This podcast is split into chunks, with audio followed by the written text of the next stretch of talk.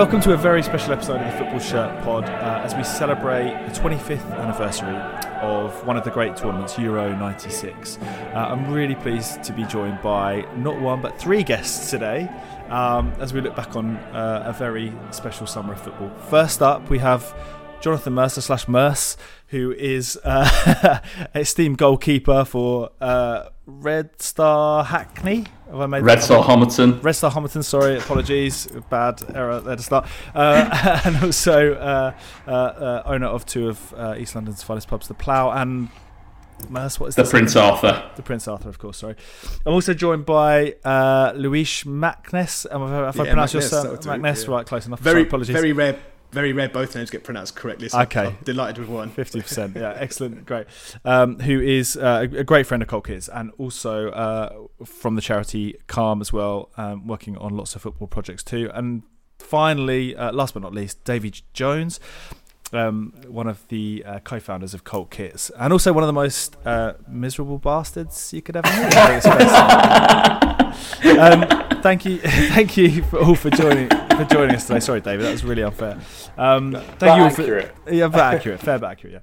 Yeah. Um, so yeah, we thought we really wanted to talk about Euro '96 because uh, I think is it the 8th of June is the 25th anniversary of the first game, which was obviously England versus Switzerland, and we thought we really ought to sort of talk about it and, and mark this moment, uh, a kind of significant tournament culturally as well as um, kind of the backdrop of uh, Britannia and uh, and Britpop and uh, a kind of changing of the guard politically too. But I don't know if we'll get into that or not. Anyway, let's start off with what happened before the tournament. So before a ball was even kicked, well, perhaps actually before a ball was kicked in anger. Anyway, England incredibly, uh, I'm going to start talking about England initially. Incredibly, go to Hong Kong which you know not a footballing hotbed that I'm familiar with anyway, uh, and you know fairly unsurprisingly all hell breaks loose. Um, guys, can you remember this? Because I can, and I can remember the absolute carnage that came from that. What now would seem to be a slightly ill-advised trip to, to Hong Kong, and the free pass that the players seemed to get as well after. Uh, I think a couple of friendlies that they they, that they played in. Um, do you remember this? Because it was it was mayhem. I do remember it, but I was only twelve. But I do definitely remember the papers, um, like the Sun and the Daily Mirror. The Sun in particular, in true Sun style, basically just going after the the, the top stars. Um, the the headline I think was like something like "disgrace fool" or something like that, and yeah. um, and it was like it was mainly focused at Gazza really because yeah. they were just desperate for him to fuck up and you know. I mean, to be, be fair, Gazza basically, which to, was you know. To be fair, he he did sort of do that though, didn't he? I mean, it was a strange, did, strange a strange decision to go to Hong Kong. Though, I thought in the first he got place. he got absolutely obliterated. Yeah. Um, obviously, the famed dentist chair. Um, yeah. But he, yeah, I, I'm not sure if he was the player that was also involved with the smashing up on the plane that did the damage on the plane on the way home as well. Yeah. There was that but he was. Um, I think the the main culprits were him, Sheringham, and I can't remember the third person. But apparently, whoever the three main culprits. Whoever took the photo. Yeah, yeah, absolutely, yeah. yeah In I that mean, photo, though, there's some real rogues like Steve Howie kicking around in the back, which Steve I've never Howie. heard anyone get any wow. stick. Yeah. Um, which is unbelievable that he is A in the England squad and B in the bar in Hong Kong.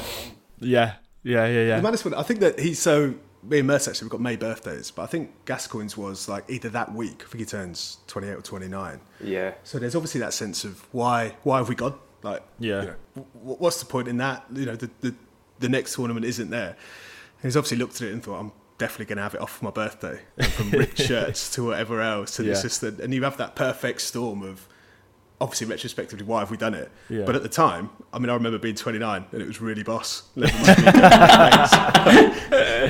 the, yeah. the, whole trip's, they, the whole trip's on the company so yeah they did they and that's the thing it was it was a fully fa you know sanctioned trip and i think yeah. what, from what i've read it was the idea was that it being there it was so far away that the press probably wouldn't care about it too much and anything that did go on would kind of go under the radar and obviously the complete opposite happened and um, yeah, it was just it just seemed to be absolute chaos. Yeah, and it kind of brought the players together a bit, didn't it? Because you know they got such a such a kicking in the press, and I think those things can kind of actually have an effect of bringing bringing the, the squad together, which it seemed to be the case. I think, didn't it? Mm-hmm. Um, I think certainly yeah. when they've spoken, uh, kind of more recently, I think that was uh, what they've sort of said, really.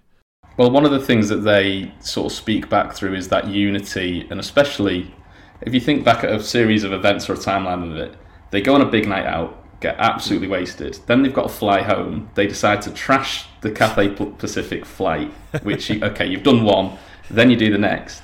Yeah. And the unity thing is okay. We've we've cost this airline ten thousand pounds, right? We're all going to pay this together. I always remember reading Gary Neville talk about that. Him and Phil Neville were 19 and yeah. on no money at all. Yeah. yeah and they have to chip in to fix this plane, yeah. and they're like the most professional players in the squad, and are skint for the entirety of Euro '96 because they've had to lay out to help yeah, fix yeah. a plane that unnamed players have absolutely smashed up. It's ridiculous. and Gary's already on ten caps as well, because sometimes I think back about the memories, and like he hangs that one up against sort of Scotland and, and whatnot. But like you said, he's, he's already not a senior player, but like ten caps. Like at the moment, Saka's on one or two the other night there's a few lads that obviously Sam Johnson's and whatnot, but like he's he's relatively established at a time where we haven't played a competitive game for a couple of years. So obviously Venables got them all together, and it's like the team mentality. There's varying ages. Shearer obviously hasn't scored for ages, which becomes like a thing. And yeah. supposed, I think Robbie Fowler's 21, and people, and, and again the media are talking about it. So they're obviously thinking, right, this is time, team time but going that far across the world to yeah, it's a home tournament, you know. Yeah, yeah. fuck, fuck yeah. off down to Scarborough for a couple of nights. yeah, it's an it's an interesting one because obviously they hadn't um, they hadn't had to qualify for the tournament as hosts, so they hadn't mm. had that kind of real challenge going into it. And then they go and, uh, and they had the, the, what was the the Umbro Trophy or something they played, didn't they? The be- greatest yeah. tournament of all yeah. time, yeah. second to Le Tournoi. Yeah, yeah, yeah, exactly. The Umbro Cup, that was it. Yeah, that was it. And I can't remember how we got. Was Brazil in that? Yeah, we Brazil, Brazil, Japan, Sweden. Sweden. Yeah, I remember the Sweden one because I remember we drew at Elland Road. Yeah, there was anyway. all the there's the amazing shirts. Um, uh. Ronaldo wearing Ronaldo the shirt. Wearing, yeah, Graham because Graeme Le Saux sco- yeah, yeah. scores that unbelievable goal, doesn't he? Um, yeah. But yeah, so uh, and then they, they yeah. jet, off, jet, off, to Hong Kong, which is a strange one. Um, and uh, yeah, what can go wrong? Well, obviously it does. But I, I guess um, I guess though that that kind of um, you know that togetherness was a big a big factor. But also it was quite an interesting period in in English football, particularly uh, around the mid '90s, where Wenger, I guess, Wenger joined Arsenal by that point, or was he about to join Arsenal? It was, it was, around that time anyway. But it was that sort of revolution in terms of how players looked after themselves. It was still quite, it was still quite old school, really, wasn't it? Like I can remember at the time thinking that's not a massive deal. I know they've gone and got plaster, but it's not a big deal. There's still like a week or two before the tournament, but actually. we were sort of a, a kind of uh, a watershed moment, really, in the sense that you know the game was going to change kind of forever after this point, as as we had that kind of foreign influence. But it didn't feel that much like that at the time. I didn't think. Well, just to touch what Mer said about picking the Neville brothers out, like Gary Neville now, whether it's you know some of the Sky shows whatever he does, he talks a lot about a couple of teams coming close, whether it's Arsenal or a Liverpool side that are probably still, you know, uh, on, on the high from the, the, decades before. But he genuinely says when we cut out certain things, and the ale was definitely one of them, that's what gave us our chance from, yeah. if you want to look at it as like whatever Fergie time was, the 80, 90 minutes onwards. Yeah. So you, like you said, you're just at that I don't know, crossroads of team bevies as well as like building. But actually, the team that was about to set the rest of the 90s on fire has cut out. Yeah. You know, getting on the ale like that. Yeah, so yeah, they yeah. must have been young lads that have been told by their new, you know, messiah to just cut it out, and that's how you're going to go forward. Then go into an England setup that's just like right, sit in that, sit in that chair, Tia Maria's, yeah. Because you it was, it was it, the, the squad itself as well. Um, like the final, the final man squad for the tournament is a real mixture of that old guard mm, and the yeah. really young players yeah. coming in. So you've got this kind of back of the bus mentality yeah. still really existing with the senior players like like Pearce. If you think about, you know, he's getting on a bit then. Um, was he a, was he a boozer, Pearce? Um, I think he was in and amongst it. Not was a massive Probably. boozer. I mean, not to maybe Gazza and Southgate levels, but he was very much a case of like, you know, getting involved, yeah. and we're all one team. So well, Adams is definitely in the side, isn't yeah. he? Yeah, and I, yeah. And uh, and again, not to go back to sort of what I do, but he's been a brilliant proponent of, of the calm stuff these days. You know, yeah. looking back, and obviously. You know, starting his clinics and stuff, but there's there's an absolute reality of some of the big big personalities. Because a little bit like maybe ten years later, there's a lot of captains in that team. There's a lot mm. of big big big personalities, mm. yeah. And of course, again, even like I don't know when I go watch Mercy's team, you know, the bigger name, bigger voices do still have a, a, an influence, and even at, at, that level, it does. And, uh, yeah. uh, and and like you said, back of the bus mentality is absolutely bang on. Whether it's whatever you're eating and whatnot, you know, you'd, yeah. you'd want to be, you'd want to, you'd want Tony Adams to love you. yeah. Inevitably, yeah. like a lot of them, you know, that would that would involve, um, you know, the extracurricular activities, wouldn't it? Yeah, definitely. And he famously kicks the booze at the end of the tournament, doesn't he? That's when he takes himself to the Priory right? at the end of Euro '96. Yeah, was it? Was it? Yeah, That's interesting. Steve Howie's a great shot. I completely forgot because he made yeah. the final. He made the squad, didn't he? He was in the, him, yeah. Steve Stone, Steve Stone, Rob Lee. Oh. Do you know what? Uh, Steve Stone. I remember when, Barnby, I was at, yeah. when I was at university. We, for some reason, we drove to Nottingham and we went to Hooters, and Steve Sto- Steve, Steve, Sto- Steve Stone was judging a bikini contest in there. I was like, "How did you get on? Did you did you win?" but some yeah, some real ra- random sort of like old school players in there that that you know didn't really feature too much in the tournament, I, of course. I think Howie makes the photo actually, sort really? of famously. I don't, don't know how many minutes he gets, but he's in the uh, yeah yeah he's in the in the sort of yeah, it's like Howie time, time Howie and Steve McManaman. Yeah, Stevie Mac looks great in it. Yeah, yeah. Um, but Steve Stone, if you remember, sort of, they used to play all those friendly games because they had no qualifiers. Yeah. And I can remember him going on about four or five games for England where he was amazing and he scores yeah. a wonder goal against Portugal. Yeah. Is it yeah. Portugal yeah, that yeah. he scores against? It is, isn't it? Yeah, yeah. He does. Yeah. I mean, yeah. And, and, and alongside that, it was it was it was thinking about it recently, and and obviously there's we're right at the beginning of the tournament, but Steve Stone was the sub. So you know, going through the tournament, you know, obviously whatever the back fours, back threes, and whatever we do, Redknapp's playing, but Steve Stone was absolutely the the sort of the go-to man. Yeah, yeah. Throughout. Yeah, definitely. And and let's talk about Gascoigne a little bit as well, because um, mm. obviously there's there's that that um, really sort of poignant moment at Italia '90 when. Uh, I don't know it's before penalties or after penalties in the semi-final. You see Robson going and talking to Gascoigne, and he's like, "You've been brilliant. You know, this is your first, but you, there'll, be, there'll, be, loads more." And obviously, you know, uh, tragically there, there, were no more World Cups. But obviously, this was so this was his kind of moment, I guess, not having qualified for Euro for USA '94. Um, and obviously he must have been injured at Euro '92, I think, must wasn't he? Um, but anyway, um, and so this was sort of his moment, and and I just wondered sort of what what you kind of made of it really, because he was. He, I guess he was kind of classic Gascoigne in, in many respects, frustrating at times, but also, mm. uh, you know, for ten or fifteen minutes, the best player in well, the Europe in Europe or the world potentially. Um, well, that's yeah, the thing. When uh, sorry, Dave, go on. No, no, go on. Well, when you like when ITV sort of replayed this last year, all the England games and so on, you look at him in '96, and you're right. He gives the ball away constantly.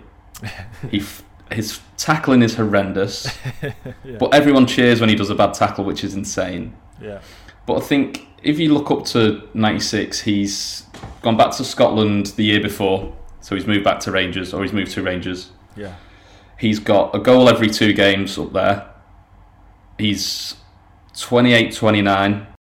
So he's he's 35 caps. So he's an experienced member of the squad at that point. And in the t- when you watch it in the tournament, he still plays like he is a 19 year old at Italia 90, just yeah, giving the ball away, constantly running. But his set piece delivery is incredible. Mm. Yeah. And he's got that moment of genius. So he's almost allowed to get away with it. Yeah. And because he's got Paul Ince there next to him who does two man's running. Yeah, I think I think a lot of it a lot of it with Gascoigne definitely goes down to um, El Tel and his management. Like he, in the, I mean, we've probably all seen the same documentaries a million times, but Terry Venables is like praised for his management in the same way that um, um, Robson was as well mm-hmm. um, for for his managing specifically of Gazza. In that, if you got Gazza looking up to you like a father figure, you kind of you, you could tame him, so to speak, but they respected him enough to allow him to kind of do the showboating and, like you said, you, you take the good, take the good with the bad type thing. Yeah. But he, in the same way that he did with Alan Shearer, like I didn't realise Alan Shearer had gone like 21 yeah. months oh, yeah, or something yeah, daft yeah, like that and not scoring for England. Yeah, And it, and there's there's it's well documented that um, Venables had pulled him to one side like three weeks before the tournament and said you're in before any other player knew. Yeah, yeah. That's that's pretty mad. Like you wouldn't. I, Would you get that now with a striker Probably that not. you know hadn't scored for England but we're still getting picked? You know that just wouldn't happen. I don't think. Yeah. Yeah. Um, but it's but it's funny, Davey. Sorry, just to go on that. Like with respect to what would happen now, because I think my reflection on Gazza is we still compare the new electric talents to Yeah, Gazza. So if you think about that's what we're doing 25 years down the line. I mean, they were Yeah. definitely doing it then. But whether you're Foden, whether you're Grealish or anyone else, it's always whether it's the new Gazza, however you want to look at it. And and and, and so. If that's how we think now, at the time they must have been looking at it, and I think maybe similarly until we had a Harry Kane, you know, obviously we've had very, very different strikers at Heskey, Owen, you know, over time, and obviously Sheringham stick to, stuck around for a bit, and obviously Kane could do lots of things like a modern footballer can, but you, you would always say I'd have a Shearer up top, and if that's maybe Kane's best quality, but with the Gazza thing, is whether you got it then in 1990 or even in 2021, you- we still compare our best new prodigious talents to the new Gazza, whether that's right or wrong or it's or it's headline stuff. Like that's still got that influence 25 years later. Yeah, it's a great Uh, point. and I think with Gazza is just that he was just such a breath of fresh air when he when he obviously broke into the England squad in in Italia '90. I mean, I was too young at the time to really remember that um, as a football fan. But for Euro '96, like he was the player. Like Yeah. he just if he if if you know if some, something you kind of had. Um, had your heart in your mouth if something if he went down and wasn't getting up because he was so strong on the ball you know his arms were out elbows everywhere like you just couldn't get him off it. Um, but yeah you're right Mess awful at tackling It's ter- Yeah, yeah. terrible Horrendous. Yeah, and it- there's some love. There's some lovely stories about Gascoigne and Venables about how he thought he was going to be dropped and how he, you know, he basically went to Venables' room, I think, didn't he, in tears, just saying, "Please, please don't drop me." He's like, Yeah. no, "Don't worry, don't worry, I'm not going to drop you." As you say, Davey, he's very Venables, obviously very good at, at kind of man management and looking after players like that, I suppose. Um, and there's some lovely stories about um, obviously when he he'd go off fishing with Seaman, wouldn't he? The two of them would, would bugger Yeah. off like Yeah, before the semi final, I think it was, which What, what, he had that thing of, of having to be like entertained. Like even in 1990, there's a story where I think Yeah. a very tired Bobby Robson comes down to a tennis court and goes, "What the fuck it, are you yeah. doing?" yeah, You can like imagine three, it in the three in the morning or something wasn't it Right, in the most broad northeast accent, but he has to be entertained. You could go years later when a Darren Bent might talk about what the DVDs, Capello stuff, but you actually had someone, and we've probably all got mates like it. It's just he was the best at playing football, but people that can't sit still, they have to be entertained. Yeah. And he just had this precocious talent that Yeah. just also happened to be a, a kid for life. You know? That that Italian United story still blows my mind. The night before the World Cup semi final, he's playing Yeah. tennis with some American tourists who I don't think even That's knew, it, knew who he was, did they? no he didn't Well, he he just knew- asked if he'd join in And he, nearly would play as drowns.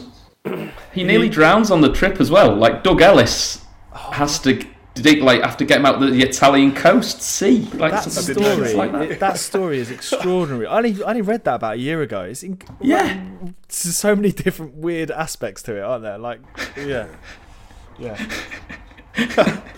bizarre. Yeah.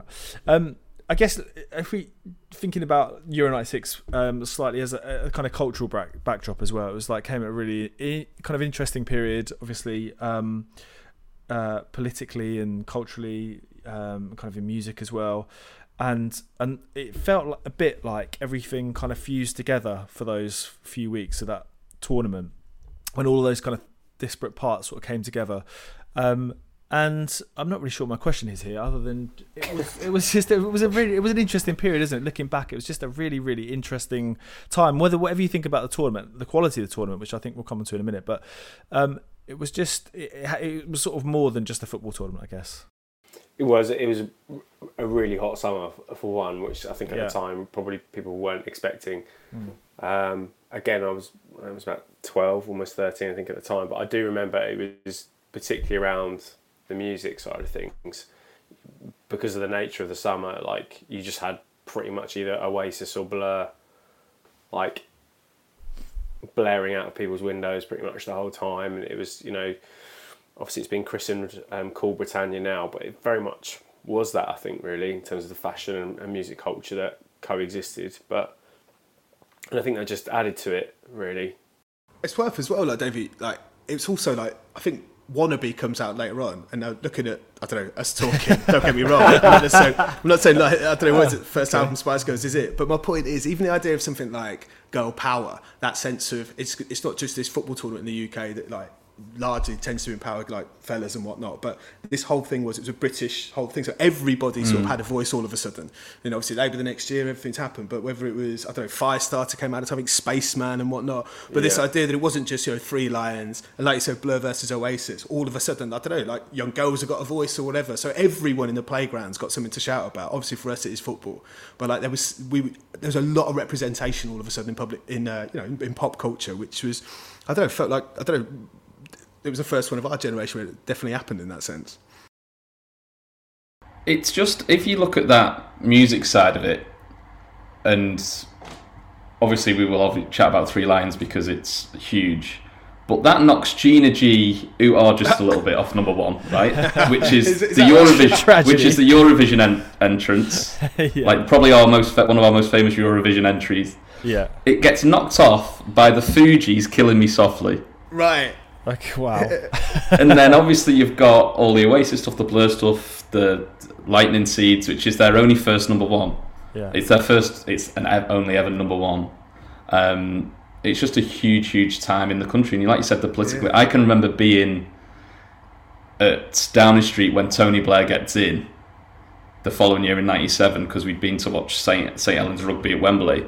I You was were, going to say the St, there. the St Helen the St Helens accent came in there, didn't it? When yeah, yeah, yeah. Just yeah, yeah, For any St Helens listeners, um, so we went. We, it was the same weekend that- that he got voted in. That the Challenge Cup Wow. final was, wow. and just seeing that change of sort of the grey Tories of from when was it 77, 79 that they came in, and that change. And Blair quotes the what seventeen years of her and all this Yeah, sort of stuff. yeah, So it yeah, has a right. it has a real impact on the country yeah. Yeah. in everything this tournament Yeah. from the song to the grounds that get redeveloped the change in the psyche of football Yeah. if you think the early 90s 80s hooliganism's still massive we've been shit for 92 94 um, and this really really kicks it on And to, just to touch on that, like thinking about it, because not just like, thinking about this, and it's always something fascinating about the nineties. That's in the UK, but like even looking at the kits, for example, like that Croatia Czech kit, Oh, it's only existed. It's the first tournament they wear it, basically. yeah.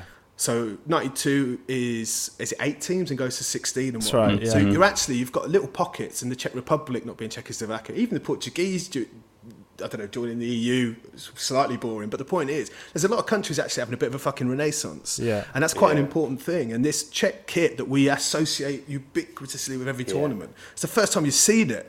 And Yeah. whether it's Lotto wearing it and you know making it and whatnot, it's it's a you know without we're having our time and from the Suker Gold to anything else, you know these are really important times for a lot of countries as well. Yeah. Yeah. Absolutely. Lotto are huge in this tournament Hey, Yeah, Is- massive. is that it's great Yeah. Half Yeah. the reason I'm wearing this kit, and it is my favourite kit, so again, very bad for a podcast, but I'm, I'm in the Italian kit yeah. Yeah. with with the with the Nike tick that they didn't have at the time. But the, Yeah. the Italy kit is the only Nike kit in the tournament. Is that right? It is. Wow. Yeah. yeah. Wow. So It's Nike, only yeah, Nike- yeah, Nike, Nike, Nike is, is, is relatively new to football at this point. Yeah. I think it, Yeah. Arsenal, the only, well, n- no, it's not true. Sunderland were the first Sunderland, English right. club to have a Nike kit. Yeah. Yeah. But Arsenal were the ones to, to be the first Premier League club, I believe. I might be wrong. Well, I think but- you're right. Yeah. Um, and they, yeah, I mean, you're coming off the back of the, the, the lightning stripes, the lightning repeat um, shirts of Arsenal. And yeah, when I, that Italia kit was so unbelievably popular because everyone wanted to wear Nike. What was it the was deal? less so about Italy. What but- was the deal with the, the, the swoosh, the missing swoosh on the shirt? I've never quite, I've never quite got to the bottom of it. Why was what, it on the why- on the on the um, Yeah, why was it not? Why was it not there? something to do with the Italian Federation and the the rights and agreements to it being shown. It, it was the same with Diadora in Italia Right. 90 as well. There's no Yeah. Diadora mark, but it is a Okay. Diadora shirt. Okay. Um, But it's mad because when you see Sacchi um, on the Italian bench, he is like Mr. Club Shop. He's Pulis. He's matched He's up, got- isn't he? Yeah. It's unbelievable. the He's count Pulis before football- Pulis, isn't yeah, he? he is abs- he's absolutely drenched in it. He looks fantastic. Yeah, yeah. We, um, Mas, you mentioned the, the, the, stadiums there and, and the grounds and, and the kind of impact there as well. It was it's quite interesting when you look back at the grounds that were picked as well because they would never be chosen today, would mm. they? You know, yeah. I mean, Elland Road obviously Leeds back in the Premier League, but still would never be picked. The City Ground, Hillsborough. Um, I'm, Anfield, Villa Park. Uh, Villa Park is another one. Yeah, St James's. Yeah, uh, yeah, exactly. And they're all really, apart from Wembley and I'm trying to think what the other would have been, but it was principally sort of northwest or Midlands or northwest. weren't there? Nothing in like obviously southwest. No big clubs down there, I guess, or the or the east. Um, but just quite interesting, like how you know if you use that as a sort of marker about how the game's mm. changed in the last 25 years. You know, stadiums are just uh, been transformed there's genuine rules about that. I mean, lots of those, if you think about those grounds, they're in like residential areas, and I know that I don't know however close you want to be away from football, whether it's the working class gaming and whatnot, but like people lived where these fucking stadiums were. Yeah. And I do genuinely believe. I think there's rules at the moment with UEFA, so wherever you want to have a final and whatnot, you have to have an enormous space around the ground for really? you know Sony's, Adidas's to have their have their time. So it's just before that, and if you are having a home tournament, if it's, I mean, not quite like uh, who did. Um, can't remember. It was whoever played that team, you know, Merseyside Merse this year, where they've got it.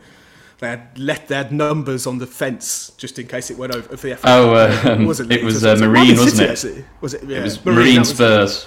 Oh yeah. It's obviously yeah, yeah. not quite that, but you you know, that walking from your gaff to the ground was a genuine thing, which has been taken away from rules. But it's our last home tournament, and it's, you know, it, it is in people's backyards, which obviously adds to this. You know, it's a very British thing, but a very like you know old school feeling. Yeah, yeah, no, definitely. Um, right, so so the, the tournament kicks off. England start against Switzerland at Wembley um, on the eighth of June, nineteen ninety six, and it's fair to say that the game is quite shit. It's dreadful. Let's be honest, it's, it's a pretty appalling dreadful. game. Shearer incredibly scores, uh, having not scored for so long. By the way, Shearer, that I remember Ipswich. I'm an Ipswich fan. Ipswich played Blackburn in the FA Cup. We were in Division One then. What is league? The Championship now. um, I think this uh, in the kind of January before the tournament starts. And all the Ipswich fans are giving Shearer shit like you'll never score for England. I, I, can really remember that going to the tournament, thinking, guys, it's a bit rich, you know. We actually did knock we, we did knock him out of the, the FA Cup, by the way. But um, uh, yeah, so he goes into this tournament. He hasn't he hasn't scored for literally. I mean, is it a year? Is it more than a year? I can't. Even yeah, Dave, did you say twenty one months? Twenty one months he hadn't scored for England. That, yeah, that long, which is extraordinary. And then he obviously scores, you know, uh, fairly early on in the game. But then after that, it's a pretty poor football match, isn't it? Yeah, they uh, got they in got the game. Really, that, that, was the game. Really, I remember that they really needed to win, to, win to, to, kind of set the set the tone. And obviously Scotland, you never know, and then Holland is a difficult game. Gascoigne, rounding Grassy, easy little run, finds Shearer, finds Ince. Darren Anderton's outside of him. Oh, it comes through now, and that's the goal for Alan Shearer. It's been a long time coming for him, but it's all sweetness now. England ahead. Alan Shearer the scorer. Yeah, they the um, the tone afterwards was almost tantamount as if we'd lost, because th- there was this looking ahead that the pressure would then be confidence wise would be on against Scotland. Yeah. Um, and then, as you said, looking ahead to Holland. Holland are a great team yeah. Um, at that time, but yeah, it was a dreadful game. Even, even I remember watching it. I went to a school where I went to boarding school, and it was rugby, so I was very much in the minority. And I thought you were going to say you went to a Swiss boarding school. No, no, no, no. There might have been some Swiss people there. I don't know, but yeah. the um, and it was I I remember being like so excited about the start of it, and very much being in the minority, like me and maybe a few other people, and we managed to like make sure that we had the television in, in what was known as like the day room in the boarding house, and I couldn't wait. And I'd never been so depressed after it. And this was as like a twelve year old, I'm thinking this is going to be over before it started, and yeah, really wanted to make sure I could watch mm. it. And like I said, beyond sheer scoring, that was kind of like the only bit of hope really, because the rest of it was just crap. There's so many missed passes. There's just the general play, even from the Swiss, isn't great. Yeah, um, yeah. Even even the presumably. Pe- sorry, Josh. I'm just thinking. Presumably, after what we discussed with Hong Kong, there was a lot of fucking pressure as well. Yeah, yeah, yeah. yeah. So huge. They'd F- they'd effed it. At least we'll yeah. beat the Swiss and it's sound. Yeah.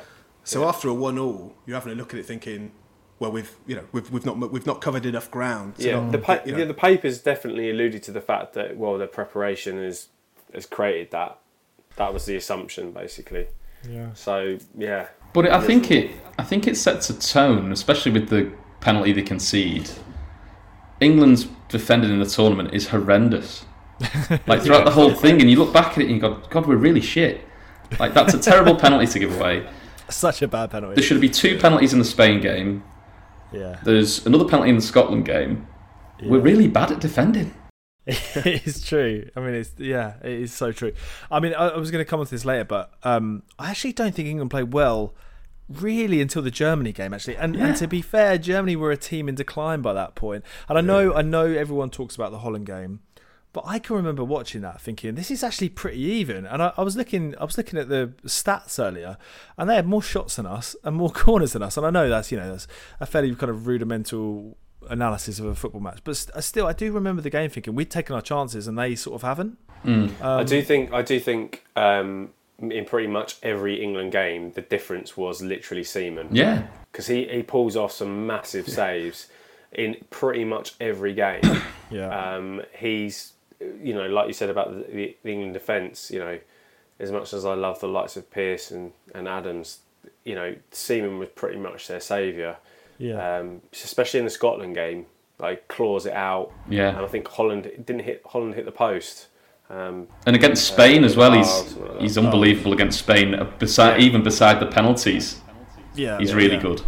Yeah, yeah. yeah. No, it was. It wasn't. It wasn't great. Um, so we so we move on to uh, to Scotland as we've just described, um, which was a, a kind of interesting game really because I can't really remember that much about the Scottish team. I guess you know they, they had the kind of household names that we were f- sort of familiar with. Obviously the the, the kind of subtext with Gascoigne being at Rangers at the time, and there's. Uh, you know, a, a kind of intrigue there as well, but it was a, again a shocking first half, wasn't it? And England were piss poor. Obviously, the game changes with Red, with Redknapp coming on, um, and Yeah, uh, Pearce obviously came off, didn't he? Yeah, Yeah, yeah, Pearce was brought off. He moved from a, a four-four-two to Yeah. a three, a three at the back, which which massively helped. yeah, Um, but yeah, first half was dire, like yeah, boring crap. Um, which, given it being a derby, it was, you know, it was again a bit depressing. But um, yeah, I, I think, I, to be honest with you, I think the, the opening games. I mean, I would definitely sums up the whole of England's tournament really, which is basically they rode their luck and it, and naturally went there, didn't go their way by the end of it. But um, uh, again, Seaman, he claws Yeah. claws it out of the back post. Um, then you've got the massive penalty save against. Yeah. I mean, it's not a great penalty, I know, but um, it's still a, it's still a big big moment. And then thanks Uri Geller. Alec, uh, yeah, yeah, yeah. Alec Gascoigne. What is it? Two minutes later. yeah, it's Like, within yeah, literally two? Yeah. minutes. Yeah, Yeah. it's literally Well, two every- minutes later. Every Scotsman of an age will tell you that, and obviously he scores against Holland as well. I think he scores against the Swiss, but everyone will tell you that McCoist should have been on these pens. Yeah. But at the same time, I mean, he's a league he's a league winner five years ago. Like McAllister's, he's definitely got the gravitas and, and, the, and the right to take it. Yeah. Just like you said, with respect to uh, to Uri Geller and whatnot. But the point is, in three minutes, whether yeah, we don't play well again in, uh, until the Germans. That three minute moment, which is amazing, like again, uh, things turn around with fucking Istanbul was all those moments, or even what's that Leicester Watford game, you know, when things turn around that quickly. Yeah. But it's one save. Presumably they get a corner after that. Um, but you don't see that in the new highlights. But we must defend the corner, get a free kick back, and then Gazza scores an absolutely extraordinary goal. yeah, But the whole mood of, of a 22 man squad, and not to go too deep on it, but a whole fucking nation then completely loses their head because it's one penalty loss compared to one of the goals that gets repeated all the time, yeah. And the whole thing goes off, doesn't it? Yeah, yeah. I, I remember when he stood up, McAllister stands up to take the penalty, thinking, "We have fucked this. We're, we're not going to qualify in our own home Yeah. nations tournament. We're gonna we're, we're gonna blow this because we've got to try and beat Holland at the end of this, and that's not an easy uh, an easy kind of task to overcome." And that for David Seaman there, I don't know if any of you had the goalie kits from that tournament. I had the lollipop one as a kid, Yeah, um, which bobbled really badly, and I swapped. I, my mum contacted Umbro and we swapped it out for the yellow one. That's a different story. Um, she write? Did she write to them? yeah, she wrote to them. Yeah, yeah, and then yeah. I was yeah, going to say. I had an incident with Kellogg's that year as well, which she wrote to. That's a different again. That's for another podcast. Um, she didn't send an email on the Amstrad. She's not happy, not happy with the Kellogg's bowl. Not happy with that. Yeah. But he must be fucking roasting in that kit. Oh, like yeah. it was, it was. They were so hot, and he does that, and then obviously Gazza is wearing Teddy Sheringham's boots, which are a size and a half too big for him, and right? manages to do that. Is that yeah. true? Yeah, yeah, yeah. Why, he forgets his boots. You kidding me? Leaves in the hotel, and then uh, he's asked to borrow Teddy Sheringham's because they're both sponsored by Adidas. No, I did not yeah. know that. That's and he manages to do that. and they're a size and a half too big for him. Yeah. Fucking brilliant! Oh my god. Yeah, that's I, really good. I love, I love though about this tournament, and I guess it's part of you know the the stuff that went on in Hong Kong before, how amateur it all is. How amateur it is that Gascoigne's going fishing with David Seaman and and they're all having cheeky drinks in Ince's hotel room and stuff. I love that. Like it still feels like quite authentic, doesn't it? It feels like I yeah. could probably be part of that. You know? there's, there's, def- there's, definitely a touch of the pub team vibe. Yeah, exactly, there, exactly. No, I'm I'm I'm absolutely all for that. So um, Holland we've sort of mentioned, but you know. Uh, it was a sort of classic of the genre at that time. The Holland infighting, that was the thing, wasn't it? They all sort of hated each other, or there were sort of factions in the group who disliked each other, and that was probably best seen at Euro '96 when they had a really talented group of players, but they just sort of imploded. Yeah, it was a bit of an odd situation really because I don't. I mean, I personally don't remember there being a huge amount of reporting going on around it at the time. All of a sudden, it all came out. Obviously, when Davids just upped and left, um, rightly so, I think he was he was um, a racist remark, or he alleges a racist remark was thrown his way, and yeah. um, as part of him falling out. Um, so you know, fair play to him to mm. fucking it off, really. Mm. Um, but I don't I don't remember. I remember it all coming out in a one and and almost being like, what's going on? And then obviously we we were playing them type thing. Um, but even then, they were still they were still that big team that um, yeah. Again, from what I've read and watched um, about the, the time, looking back at it retrospectively, is that Venables had the players watching yeah. um, clips of Holland endlessly over anyone else. It was constant um, games on, on, on Holland and yeah. individual players and how to play against them. So, whilst you know, we can say, yeah, the games were even. I do think England were actually as well prepared for that as they possibly could be, which probably got them over the line for it. And it was simply a case of they took all their chances and, and Holland didn't. Um, but yeah, so another one for El Tel, really. Love the man. yeah, I think that's fair. I mean, you, you, we saw how good that team because it was a it was a sort of the end of an era, mm. really. I guess with kind of Gullit and uh, Van Basten a few years previous uh, uh, was, was, kind of changing the guard really, and you had a new kind of you, know Bergkamps and Davids and others who were obviously hugely talented. It was the, it was that team starting to emerge, and we saw how good they were two years later when they're really unlucky not to get to the World Cup final and uh, could potentially have won it as well. It's um, with that Dutch team at the time. If you think about the journey that they would have come on at club level, that Ajax team's almost at the end of its time. You've got um, yeah. Seedorf's already gone to Sampdoria, which again we could do 45 minutes on him on him in that Sampdoria kit, which is great. yeah. Um, you've got Reiser and Davids who both go to Milan within yeah. two years. You've, they're they're sort of breaking up. Kluivert does he go to Milan or to Barcelona? He goes to Milan first, doesn't he? Uh, Milan. Uh, I think Milan. Milan. I think Milan yeah. first. Yeah, yeah. So they're sort of having their breakup, and I know Davids raise, raises issues with Danny Blind, doesn't he? Who's been his captain at Ajax and at Holland as well. So, um, yeah, Hiddink had no fucking chance managing that situation either, did he? It's a time of young people as well. That obviously, you know, it's not necessarily Bosman uh, or years before. Everyone's entitled to their contract, but it's definitely if we even talk about Nike of Italy, like it's not necessarily with agents, but it's definitely people knowing their value and you know, if you are part of that young Ajax team, and then so what? I think the Italians at the time start to change slightly between how many international players they've got, and you start to bring people in, and it's quite an interesting thing personality-wise. And again, David, uh, you you know, very delicately and correctly discussed it, which was there's also at the very root of it. Um, you know, there, there, there, are there are issues and stories that you know mm. white players are sat on one table and black players yeah, yeah, the other absolutely. Table. Yeah. And those and those, and, and those you know those, those things are a thing at a time um, where again, like we spoke about music or things in the UK, you know, um, and, and young people maybe having a bit more of a voice and, and mm. clearly being the fulcrum of that, that Ajax team. Yeah, absolutely. The uh, looking kind of elsewhere in the tournament, there were. Um, this is, uh, you know, we talked about England perhaps not being as great as, as some people maybe remember them. You know, 25 years on. Actually, you look back at the tournament, it wasn't a fantastic tournament in terms of the quality of the football. There weren't a lot of goals, um, a lot of negative football. There was the introduction of the golden goal as well, which actually had a yeah. had the sort of opposite yeah. effect of what it was intended to do. Um, and there were a lot. There were there probably a lot of players, uh, a bit like we talked about with the Dutch team, where either great players coming to the end of their career or the sort of next generation not quite establishing themselves. I'm thinking there's a Dan at, in France, for, for example. You know, he was sort of you know, within the in the squad, but and in the team, but not quite at the level we, we would sort of see him at two years later. But I guess the, the, the sort of exception to that was the Czechs, who came from nowhere, sixty six to one outsiders to win the tournament at the start.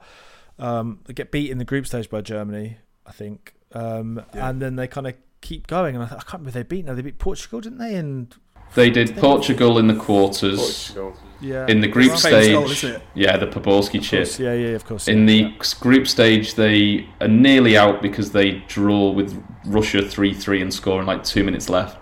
But yeah, they beat Italy.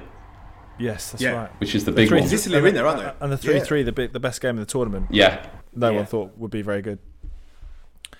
Um, and and somehow get to, all the way to the final. And Poborski obviously gets a move to Man United on the back of it. But they were yeah. they were yeah something else really, weren't they? They were like I didn't not not I didn't know. I mean, how how was this their first tournament as the Czech Republic? Yeah, it was. Yeah, they'd been ninety three, I think, at ninety one or ninety three. They become the Czech Republic. Yeah, yeah.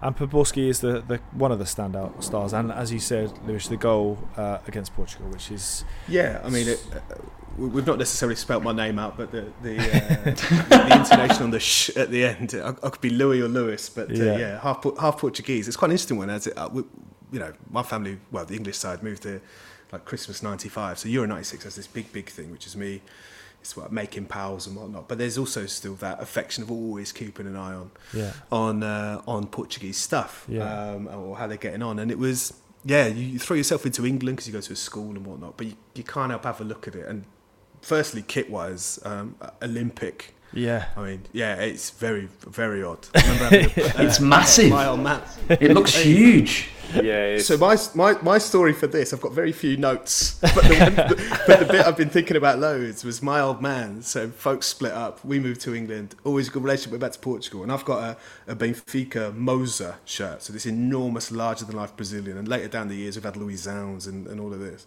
But I've actually got a player's shirt but I'm not a very tall man at the best of times. But this thing is, you know, short sleeves down to the wrists and whatnot. But the one yeah. thing I can't work out is I've never fucking seen the brand Olympique. If you're from Portugal, yeah. Most, most, of the list is Olympic. Is like, what the fuck is this? And it's got really odd, like, it, it, there's an O that's slightly off kilter. That's just yeah. it's horrible. There's like no symmetry to it's it. It's really but, uh, that that kit is so hard to get hold of. No. Dave, impossible. But yeah. do you remember what went before? No. There's the Adidas numbers. Oh, with the yeah. trefoil. Right, yeah. right. Oh, with yeah, the trefoil, yeah, with, with this yeah, collar almost. Yeah. So the Portuguese do all the the start the golden generation. You have got Figo with long hair playing against Roberto Carlos at the end of whatever World Cup. Yeah. Amazing, amazing Adidas kit. And then just after, you know, the loads of heat starts coming into Portuguese players and whatnot, and it's Nike. But there's this three, two, three year period where Olympique as I said, the Portuguese yeah. pronounce it, which is fucking weird. But they had, the, but but if you like, I mean, I suppose I remember the tournament but wouldn't be as switched on as I am now to under 20s. I think Portugal beat Spain the other night, and it, or yeah, they're playing Germany tomorrow in the under 21s, what, Euros and whatnot. But it was that real golden generation. Yeah, massively. And as much as they've ended up in lots of semi-finals, finals, obviously won the Euros, you know, five years ago. Yeah. The Czechs sort of steal their thunder in a little way. Yeah. Um, and Poborski actually ends up at Benfica, and they absolutely adore him later on down the line after really? after Man United. But they, it was sort of their their chance to kick on but this, uh, yeah, this team that very few of us knew, and again, Smicer is in that side, Berger's yeah. in that. Nedved's in it. Nedved. Ned, this right. is this is this is the tournament that Nedved is like just explodes onto the scene. Mm. And he has his chance in 2004 because I think the Czechs. Yeah. The Czechs played Greece in the semi-final in 2004. Yeah. So Nedved sort of, you know, this is eight years down the line. But yeah, Nedved, European you know, Ballon d'Or winner and whatnot. But this is exactly it. They've got all those players. And it's kind of one of those things where, all right, United and Liverpool have gone after people, and it's weird to think these days it's like where's this new country come from? Like, I understand the collapse of the Yugoslavia and whatnot. sure, surely you know who these characters are. Like, Yeah. They're unbelievable and whatnot. It, it's a really good point because it did feel like the sort of in the nineties um, that it felt like managers, Premier League managers, were watching big tournaments and going, "He looks good, I'll buy him." Yeah. Do you know what I mean? Was Yeah. it that? Do you think it was that like rudimental kind of Grabowski scouting like back that. then? Well, United United, take felt like that. yeah, United that summer take him and Cruyff because Cruyff scores a goal for the hot, for the Dutch in the first That's game. right, yeah. Liverpool end up with Berger yeah, and Smicer. and Smicer later on as well. yeah, yeah, yeah. We did the same thing in, in, in at the turn of the century. In 2002. Senegal. The, idea, the, idea, that 96 is in isolation, we've looked at Senegal and gone, oh, they've beaten the French. Right, let's have loads of those players. Yeah, yeah. I know, so it's mad that that's still a, it's, that's not new. No, no. it- Who's that crap? At North- Who's that crap's French striker from '98? Who plays all the games? Oh, d- did he play for New- Dugarry? Yeah, no, no- not oh, Dugarry. No, no, the one who went to Newcastle. Yeah. So another. What ca- was his name? What oh. was his name? He was absolute shy, wasn't he? and it, it's the exact same thing of he. I don't think he scores in the whole tournament, but still gets a move to Newcastle afterwards, and then does nothing in that when he's there. That's right. Yeah, yeah, yeah. No, that's exactly it. So who are we looking at for North Macedonia this summer? um, we we, t- we talked about the music earlier. Obviously, Three Lions being the kind of uh, you know uh, an iconic became an iconic song. Um, it's not as good as World in Motion, let's be honest, but Nope. but it's still it's still decent, isn't it? And it's still good. And and again, we were sort of talking about that sort of how everything culturally, musically, and and, politically aligned during that summer, and that that, that song was. It was it was the perfect song for that tournament, wasn't it? In terms of who wrote it, who was involved in it, it just was the perfect song, I think. Yeah, definitely. I mean, um, I've, I've got it on cassette tape still. I went I went and re I went and rebought another one of my uh, pointless eBay buys, and, uh, and uh, yeah, in, in the in the original sleeve and everything. But yeah, um, it wasn't it wasn't liked. I mean, shout out to quickly Kevin f- for their podcast on Euro '96, and they obviously getting to speak to the likes of Anton and stuff. Apparently, the club, like the players, didn't they really fought against having to appear in the video, and they were just like, oh, you know, do we really have to do this type of thing? And and so who's in it, Dave? the whole team, they basically came down to the training ground um, uh, during, to the England squad and got them Hmm. to kind of film bits for it. I don't think they're all in it though, are they? I thought they handpicked. So in the main some. bit, yeah. So if, so for the main one, Shearer's in it. right? Um, Doesn't Robbie Fowler? Adams, Robbie Fowler. Steve Fowler. Stone again, I think. Steve Stone. Stone. Stone. Tim Flowers. Tim Flowers is kicking Flowers. about. Flowers. To be- To be fair to Tim, Steve Stone and Tim Flowers, you'd be thinking, "Fuck it, I might not get a game here, so let's just get involved in anything, any way I can sort of link myself to this tournament. Let's do it." Um, that's what I was trying to do, Dave, to back you up, Dave, because you're right that if, not a lot of the big boys wanted to be in it. no, No, no. they, they didn't. They Did- didn't want to be in it did at all. you- They just thought they could just stand there and that would Did- be it. Did you see the other day? Um, uh, Baddiel or Skinner, I can't remember which, uh, tweeted the the. The, the lyrics, the handwritten Yeah. lyrics, the song, and one of the lyrics was different, wasn't it? It was about Terry Butcher. So I'm an Ipswich fan, obviously. Terry Butcher played for Ipswich, um, and it was about Butcher going to war or something instead of I can't even remember what it was now that we, we Yeah. replaced. But it was, I it was well, you know, blew my mind to be honest. it's, a bit, it's a bit sad that an, an ex Ipswich player didn't get a mention, but there we are. Um, but it was, it No. was like, it was a, it was a, it was a, obviously a kind of catchy song, but it was also like classic Britpop. Uh, yeah, I think yeah, just yeah, people just caught onto it, didn't they? Because obviously it was played, it was played at the end of the of the Scotland game, Yeah, and of course everyone was running high off of that, and and then, then that became the feeling for it, and then the players have then gone on to say, like Seaman was saying, like they had it on the bus on the way to the games. yeah. Any opportunity they had it blaring out, and it got them in the mood, which I think is pretty unique. I mean, I can't imagine modern players doing that now, specifically with a, a football-based song that's made specifically for the tournament. Most of them have got their sponsored Bose headphones on and they're listening to their own music, which Mm. is fair enough. Um, All this But, yeah. podcast. all this podcast, yeah, Yeah, I'd yeah, yeah. think so. Um, do other countries like have the same weird kind of? Um, Lewis, I'm probably asking you this. I was going to actually. say I'll weigh in with this one, yeah. Yeah, yeah. um, I don't- Do other countries have the same weird like relationship with music at tournaments? Well, we always definitely had it with the cup, didn't they? Like, as in the Yeah. FA Mm. that cup here. Yeah. And I know that the French were massive on it when they won the World Cup a couple of years back, or three years back now. Um, and they changed the there's the Kante song about Messi, and then there's also I think it's a like a, a, a French uh, like rap duo that were just like on on the track when they went back and celebrated with the uh, with the Yeah, trophy. yeah. I don't remember the Portuguese doing it. I think ultimately, I suppose the English are from a country that like we have a lot of pop music, and what happens with the Portuguese is our most famous traditional music, which is amazing, fado. It's all about your feelings and yearning for stuff. Doesn't really lend itself too much to like playing the Czechs in the quarterfinals. so I don't think it sort of has that moment. But uh, yeah, we get more points. Well, they get more points, or the Portuguese get more points at Eurovision. So I don't know who's won out, Josh, to be honest. No, but, uh, but, I- but, I- but within that link, it wouldn't be like a like a yeah like a, a yeah popular popular music band doing the same thing. Yeah, although I remember in 2004 I was in Portugal and it was Nelly Furtado, wasn't it? Yeah, She was yeah, the she was the sort of song of the tournament, but um, yeah.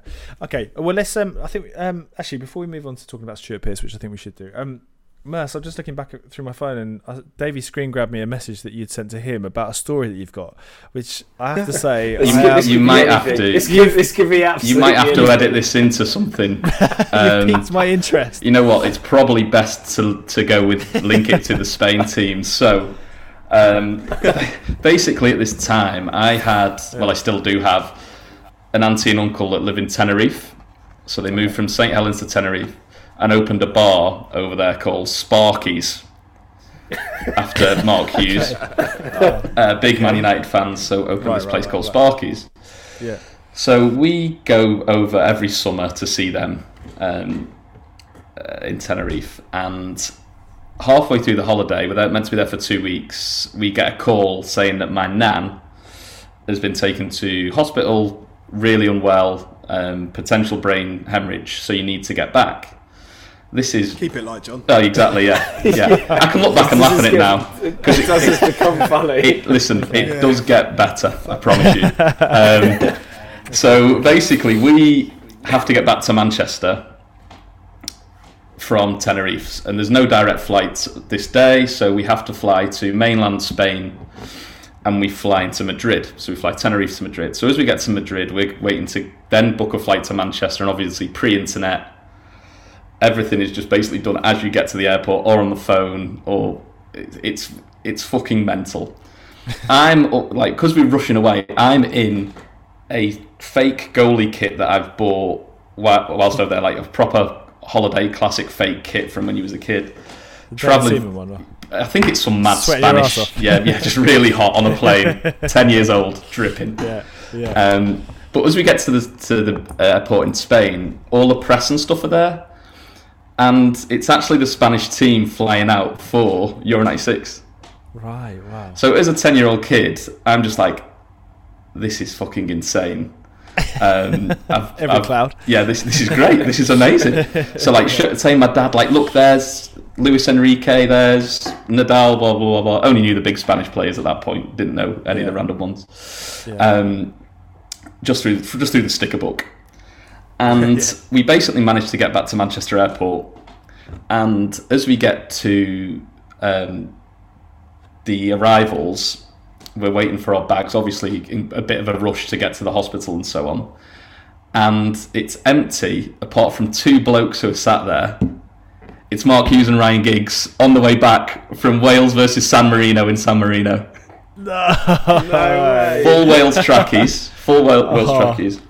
So me and it's me and my youngest, me and my older sister, and my mum and dad were there, and I'm just losing my shit as a ten year old who's obviously dead worried about his nan dying, and obviously seeing Mark Hughes and Ryan Giggs. So I'm like, Dad, can we go over and speak to them and like say, can we have autographs and stuff? So he's like, Yeah, all right. Why are we waiting for these bags? Obviously, he needs. He's also waiting to find out how his mum is. Um, and I was like, Dad, let's go and do this. So we go over and like, we're big Man United fans. Can we have your autograph? Ryan Giggs is dead lovely. He's like, yeah, my sister's part of the Lee Sharpe fan club, so she is like well in with the United crew anyway. Um, Right. so Ryan Giggs gives us the autograph. Mark Hughes is a complete arsehole about it. No. So my dad just goes, no. my dad just goes, listen, his, na- his nan's about to die, give him a fucking autograph. Oh no! Needless to say, Mark Hughes gives the autograph, get the autograph, and yeah, off we go. Yeah. Oh. and your nan? Yeah, Passed- sadly passed away. Oh. Yeah, but we can look back at it and laugh. 'cause 12 hours that- later. Yeah, 12 hours later, yeah. But um, it's what it's what you would have wanted, though, John. yeah, exactly. got to meet got to meet the pair of them. Um, Yeah. yeah, but Mark Hughes, real arsehole. Yeah. Well. Yeah. Oh, What was his How the ta- how the tables have turned. But um, Some bonus some bonus content for the Welsh fans there. Wow. Okay. Um. Right. So, so, so let's talk about after that Stuart Pearce. Um. Um, a man of redemption. What what a, what a, what a guy, uh, and what a moment in the in the quarterfinals against Spain with the penalty and the and the having the bollocks to do it as well, and uh, and obviously the the iconic moment afterwards. Um, probably for me one of the highlights of the, of the tournament. I think. Yeah, I mean he's he's like so enraged. He's also on the brink of crying. Like if you watch the footage, he's like you know Yeah. fighting back tears as as absolute maniac. But yeah, because he in the in the interviews he's done, he's he said like you know, oh so you were picked, and he was like no no no, I wanted to take one. I wanted that- that's to do interesting, it. That that, is because- massive. But they talk about that. I've, I've heard this about the semi final as well. When obviously we lose to Germany on penalty, there's no plan. It's like No. who No. wants to take a fucking penalty? It's, yeah, like, it's a it's semi literally like a final. school, it's like a schoolyard, isn't it? You're in goal, and you Ah. five are going to take penalties. Like it's, it's mental that there's no preparation for it. Uh, that But, that blows yeah. my mind. that. well, on that note, not to go like one match ahead, but we don't make a sub in the semi-finals. Is that So right? Ven- Venables At doesn't make all? one single substitution afterwards. So I know that, uh, and again, definitely for another whole three-hour podcast. Mer- Mercer's got a theory on special teams goalkeepers taking it. But even if you do look at like Manchester United against Villarreal a couple of weeks back, Yeah. eleven subs or however Yeah. many and whatnot. Yeah. But even if you're doing at a tournament, is we'll go back to Alan Shearer not scoring for two years. So Hmm. do you put a 21-year-old Robbie Fowler in mid mid twenties, Les Ferdinand? Hmm. But also you're definitely getting to a point where you you you can't. It's, maybe it's easy to say now. You can't not look at it and think. Surely we'd be looking at who wants to bag six, seven, eight, Yeah. and so Pearce definitely taking one, and and it's, it's interesting sometimes hearing like uh, Lineker talk about it. Like that, obviously we all wanted him to score, but yeah, like he, he didn't shy away from it. He obviously wanted to do it, and seeing a geezer cry on a football pitch, even now, it's it's quite an extraordinary thing. Yeah. and you know, and luckily he took one. But um, but yeah, just to tie that again into, you know, if you got people on the bench, top finishers like Ferdinand, Wright, uh, Yeah. Wright, he didn't make it, but Ferdinand, Fowler, Yeah. you know, you think they're, they're surely Steve a little Howey. bit of game. Yeah, someone rip his t-shirt. But you got me thinking a little bit about it, surely. Like you know, I know. I did not, not I didn't realise we didn't make a single. That's that's mad, wasn't it? It was bloody hot as well that day. That's been knackered. Jesus, give him a break. Fucking. I'm thinking of making a sub for this podcast. It's just warm, warming my di- wa- warming my kitchen at the moment. But yeah, yeah. Um, and and the semi final, I, I, you know, I, we mentioned this earlier, but I, for me, the semi final was our, our sort of best performance. Actually, yeah, I know people talk about Holland. I, I have my own view on that, but I thought the semi final we did play well. I know it was a sort of Germany team that was kind of between generations a little bit, um, and we sort of saw that obviously with what happened to Germany in '98 and 2000. Uh, and but but still, it was a it was a good England performance. We were probably the better team. Probably should have won it. Scored Um, scored really early on. Dream start. Yeah, I was it worried me to be honest. I don't like it Yeah, when they score too like- early. yeah, I just exactly. think we, we, we don't don't wind them up. Like just play the game for Yeah. a bit. Like Well, the score in the seventy eighth minute or something. Yeah, and rewind slightly ahead of the game, and not Yeah. to dig out the press again, because Josh, I know your affiliations to the press, but like Not anymore. as an ex-journalist or current Josh journalist or Murdoch. whatever it is, yeah, Josh Murdoch. He, um, they again, like even the players have since come out and said it, where the, the papers were going out of their way to write derogatory things about Germans. Like there was the Oh yeah, it was so Yeah. you know, racist, wasn't it? it's it's awful. Xenophobic. Like you look back at it now and you just think, oh my god, how has that ever come to be? But I guess it's that, you know, that point in history, I guess. But where the players were even saying you're doing the worst thing, which is you're you're just you're propping the Germans up to do us over here. And um, but obviously when they scored early on, it was like. Okay, this is amazing. This, you know, off the back of the Holland thing as well. But Yeah. um, sorry, yeah, off the back of the Holland game previous Yeah. to Spain. But yeah. um, yeah, same as you, really. Then this massive sense of unease, just thinking it's only a matter of time before the Germans probably equalise, and then good old Kuntz comes in, doesn't he? Where where did you all where did you all watch the game? I was our primary school was due to do a rendition of it's called Paradise Rendition. Island, uh, a musical. For your, for, your- a musical. for your late grandma. yeah, that we Wait, wait, all where had. Yeah, for my school? dead nan. For my dead nan. Um, and in Starring. Mark Hughes. starring Mark Hughes Mark Fanny Giggs. Um, but we were due to do that on Wednesday and Thursday, and the head the headmaster, Mr. Friend, called it off. He was like, "We can't do it. England are playing." so I got to watch it at home. But I don't know if you remember this, and it's something that's randomly always stuck with me. Paul Young is singing the national anthem. Yes. So 80s yeah, pop star he. He Yeah. has forgot his He suit. Yeah, he's forgot his suit, so he basically looks like he's got the Liverpool '96 white suit on. He looks horrendous. He completely f's the like. He gets the microphone, starts, starts singing late, it wrong, starts late. The whole crowd take over, and then he's just like, "Fuck it, I'll just start singing along now." At this point, it's the worst Yeah. start, Yeah. apart from the goal that England could have got off to. But this is his biggest gig since Live Aid, surely, and he completely fucks it. Completely fucks it. I, I was so oh. sure you were going to say he forgot his suit and Sheringham gave him his. it was a size and a half too big, yeah. Oh, No, that's magic. Yeah, to- yeah the footage to- of it is really funny, isn't it? Because he, he looks so awkward, and Yeah. he's just like he doesn't know what to do. He's look, he's obviously looking at like the, production team that are there. He's got a fucking huge marching band behind him, so he can't hear a fucking thing. And then he just stops and then eventually joins in in like the last verse. It's hilarious. That's a weird, weird choice. Do you think he was picked when England got awarded the tournament? Well, th- th- no, because he doesn't do any other games, I don't think. Right. He just does the semi. Maybe he was just available or just knew someone was like, I really want to go. I'll do the anthem. It's, it's the only way Yeah. you can get. It's the only way you can get a ticket. Yeah. can get a ticket. I'll get you in, but you got to sing the national anthem. He got to sing the national anthem. Yeah. yeah, yeah. I mean, the, the, the, there were obviously so many like incredible moments in that game. Um, you know, Germany actually should have should have won the game in uh, in extra time with the the I can't remember was it Muller the headline I can't remember whoever it was. It was a perfectly good goal. wasn't it? Yeah. It got Off ruled off out. corner. Yeah. Yeah, and then obviously the Anderton fuck, shit score. I watched that so many times. How the fuck did he hit the post there? Yeah. Um, and and obviously the Gascoigne incident as well. Like those, uh, I remember watching that game with my dad and just mainly spending it on the sort of slipping off the sofa onto the floor at these like agonising moments. So it was Yeah. so kind of epic. But um, yeah, just so why, many incredible. why has moments. Gazza not got the boots on? what the That's longer it! Oh boots? my the extra God, you inch. just- the extra inch. If he got Yeah. bloody who, who's Matt his boots that McManaman's day. Sheringham's McManaman's boots. boots. Yeah. Sheringham, sorry, Sheringham. Oh bloody hell. Fucking joke. I think it's relatively well covered, but me and Merce talk about it a lot. That there's that sense from a footballing perspective at the highest level that obviously it looks like he's missed, and I know it's again deeply, deeply covered, but he's absolutely sure he says that when he goes in, that the keeper's got a touch on it, which is why he Yeah. stunts. He his has. He, Hesitates, hes- he yeah. hesitates. And I, yeah. and I only actually found out last week that Shearer was going for an absolute Van Basten, by the way. He's not trying to cross it. Is that right? Yeah, yeah, yeah, yeah. It's Oh, on one of, uh, interesting. and again, like I said, shout out to the MOTD podcast. Yeah, but uh, yeah. yeah. Micah Richards and uh, and, and Lineker like, get him in a corner last week, and it was like, I think Lineker says as a joke, you were going for Van Basten, and he stops for a second, and goes, "Yeah, I fucking was actually." Really? So he's actually going for it, yeah. So So big- literally everything was against Gazza, really, wasn't Well, it? well, kind of, because actually, if you are in there as, a, as, a, as an elite athlete, if you like, and you're looking at, at Shearer doing that, you're thinking, well, he's obviously going to bang it, and it could end up in row Z.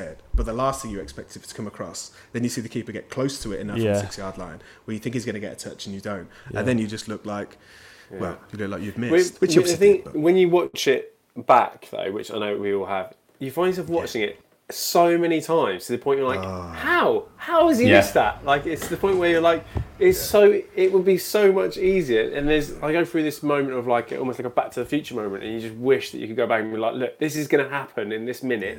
Just check Yeah. your run.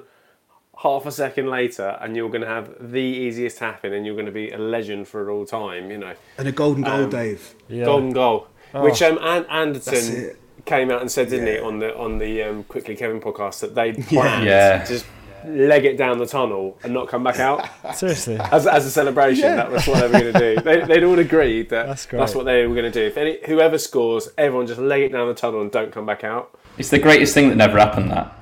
Oh, I know, Yeah. isn't it? Oh. Ah.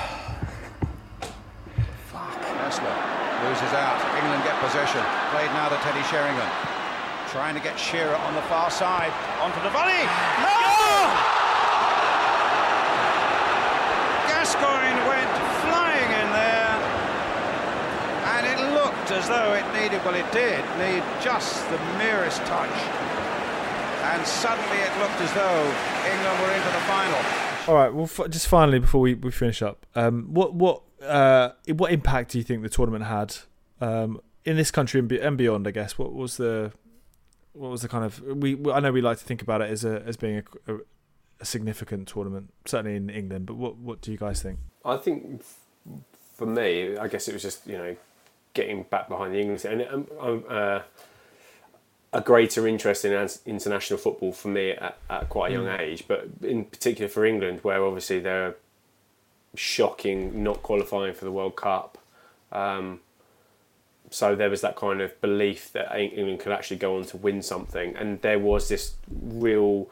We had sensational players about to come through or starting to break into the England squad, but then there was this still kind of um, hangover of the old guard that was still doing it, and they, so as a result, they've kind of remained those England legends really. Um, that's what it would be for me, I guess. And, and, then, of course, on another level, you've got all the merchandising kits. The kits are just for me; they've just not been rivaled. Yeah, they were good kits. That, this, that era of football kits, 90, 92 to, to, to 97 for, for Umbro is the years for me. Defo. Yeah. I think I'm with you on that Oh. yeah, I think that like obviously it's sorry. Oh, go on, there's, like, there's an age there's an there's an age thing where obviously it, it, it's it's your time, but I do think like better TV coverage, like again, yeah. three lines still gets played. I do think there's a time again where whether it's through contracts or you know money really explodes, and whether it's the Premier League. So it, that's yeah. not that's not like you know the legacy of the tournament, but legacy of football at the time, full stop, became a very very sexy thing after quite a dark time. Yeah. I think. Yeah, definitely. Football. Yeah, yeah, absolutely. Like the commercial side of football is probably really into its kind of into its mode by then because obviously the Premier mm. League was only formed what three years before um, before the 95-96 season so you you know the money is relatively new and particularly merchandising and yeah. and the publicising the events as well like you said the coverage much much bigger um, showed showed on multiple channels mm. in lots of different ways. You also had build up and halftime shows as well, which you didn't yeah. have in other tournaments. Champions um, League's two years old, yeah, you know, or yeah. maybe three, four years and old. changes yeah. format again, doesn't it? Soon after, yeah, and, yeah.